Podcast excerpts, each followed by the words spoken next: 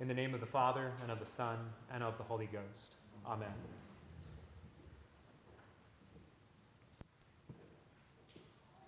When I first came to this church, I was a broken man.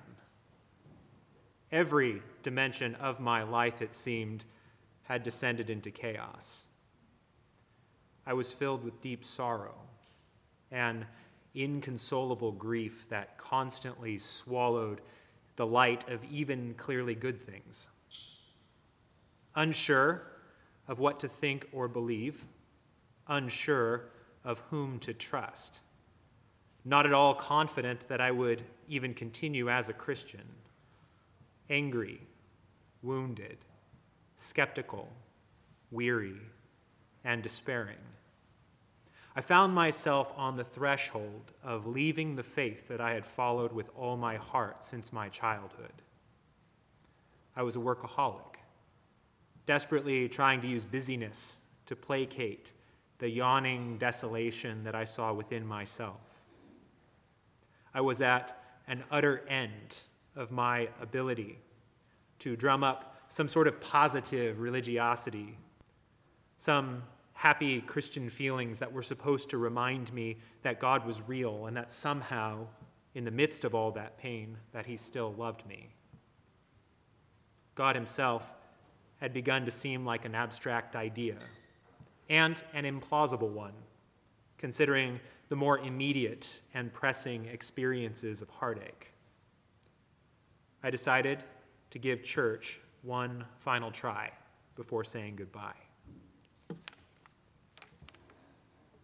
At that precarious place, it was no grand gesture, but a small kindness, a small faithfulness on the part of a dear friend, my good friend Rebecca Fort. She said that she was sorry I was hurting, said that I should try coming to this church that she loved.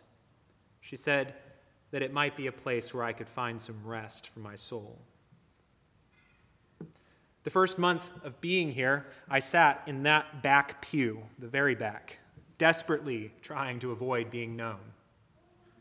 But it didn't work. Before long, I'd met Rebecca's parents, Deacon Tim and Karen Schmidt. I'd met Lisa Marion, who always made sure that I knew someone remembered who I was and knew my name. I'd met then Deacon Blake and Father Scarlett.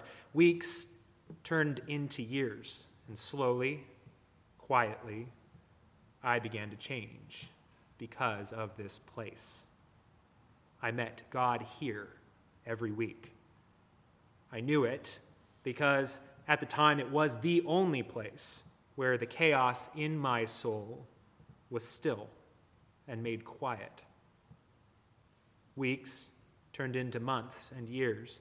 There was no sudden epiphany to any of it, no grand and final overturning of the darkness, but it was in slow, steady, faithful ministry that this place extended to me and into which it invited me. That brought me again from death to life, and then to a life that was shaped by hope once more. Standing here now, I can say that whatever can be called good in me has been a gift of God in this place to the chiefest of sinners, whose personal darkness, by all accounts, should have swallowed him alive. But that gift of new life was no general abstract thing. It had a shape. And the shape of grace was this church and this people, and specifically our bishop. There's a sort of shock that naturally arises when we state it so simply. But there's been much time to think about it. It's here, here in this room, my greatest sorrows met the peace of God. My broken heart began to mend, and I continued to become slowly a man who was shaped by community shaped grace in a liturgy shaped worship. I owe a debt to this church and to all of you who worked and prayed and gave to make it a place where I could again find God and hope and a people. To all of you who did your part with faithfulness, know this you saved my life, and I am so grateful for you. I'm mindful this morning that there are many who did not know this part of my story. Some of us have worshiped and prayed and served together for years without knowing all the bends and turns in the paths along which our Father in heaven has brought us. What's more, I know that there are many, many more stories in this place right now of change and healing and growth. This place has been a house of God for many years. And the simple life of prayer, that is the constant heartbeat of this place, is what has made it so. And God has blessed us through this place. But this is how God acts. He meets us in the grand things for sure, but also here in the small things. The smile of a fellow parishioner, the way the light hits the altar in certain seasons, a sentence or two from a sermon that changed how we came to know God. The list goes on. And all of them have been graces to us. The question we're left with in light of such grace is how do we respond to the graces we've received? The answer is gratitude. It was G.K. Chesterton who said that thanks are the highest form of thought, that gratitude is happiness doubled by wonder. It's one thing to experience a gift, but that experience is not complete until it culminates in the only participation that is proper for a gift receiver. Not a repayment, because that makes the whole matter a transaction and not a gift. Instead, it must be gratitude. Our thanks must never become a means of trying to fulfill a debt, because gifting does not operate in terms of debt and restitution, but rather out of givenness and delight. Thanks is not a bill or a tax, or a contribution. Thanks that arise from gratitude perpetuate joy, the joy of gifts given by delighting in the gift and the giver and in the givenness of the giving. It is happiness experienced and reflected and then magnified. This is the culmination of all Christian disciplines to live a life of gratitude. God, the giver of all good gifts, gives not out of any need that other than that he delights to give. And we participate in him as giver when we reflectively offer thanks to him. We then extend this delight through the honor of imitation by giving to one another in the freedom of gifting. All that we do as Christians comes down to this to delight in God's gracious gifts and to go and do likewise. Lives of gratitude acknowledge all of life as a gift from God. Lives of gratitude seek out ways to give life to others. This will ultimately be the way of things in the kingdom of heaven, when all scarcity and mortality and deficiency are done away. All that will remain is this grace of gift and gratitude. By practicing this life now, we grow more and more fit for lives in the kingdom to which we are destined. We are formed in this life in the church through our participation in Eucharist. We acknowledge the gifts of God to support our lives, the produce of the earth, the goods of grain and grapes, and the creativity to make it into something like bread and wine. In our acknowledgement, we offer these gifts back to God with thanksgiving, magnifying Him as the giver through our grateful participation in the giving. But then God gives back again in greater measure by giving us in that bread and wine that we offered the body and blood of his Son to sustain us to everlasting life.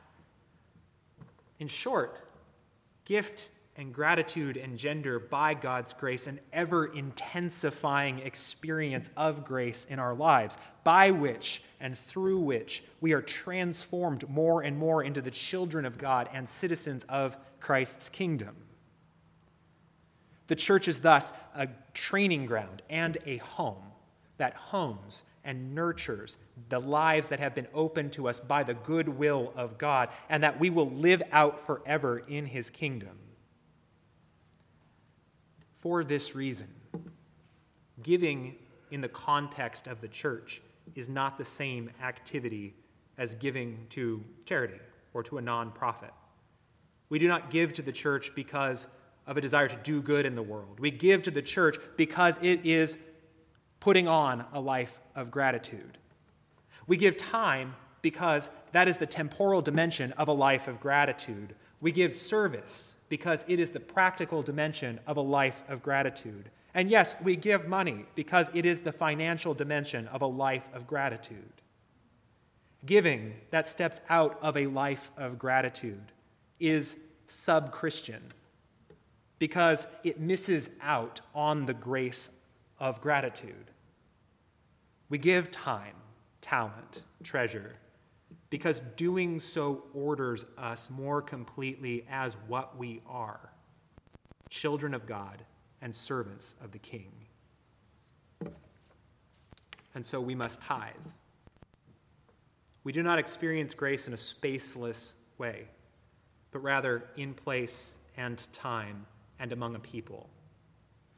It's then fitting that our gracious response to participation with grace should follow suit in place and time and among a people. Our work and prayer and giving is this participation.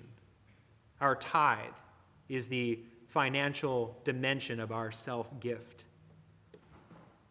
As such, if this is the place in which we have known and been cultivated in the Christian life, the place in which grace has met us in time and place and among a people, then our gratitude is to be cultivated here and now and together. If this is not our place and time and people, then we need to seek out and find them and start giving. Because a lack of grateful self giving in all dimensions of our life is a peril to the health of our souls. Giving as a discipline to the end of growing in gratitude is nothing less than growth in the arch virtue of Christian living. It is paramount and necessary for the health and growth of saints.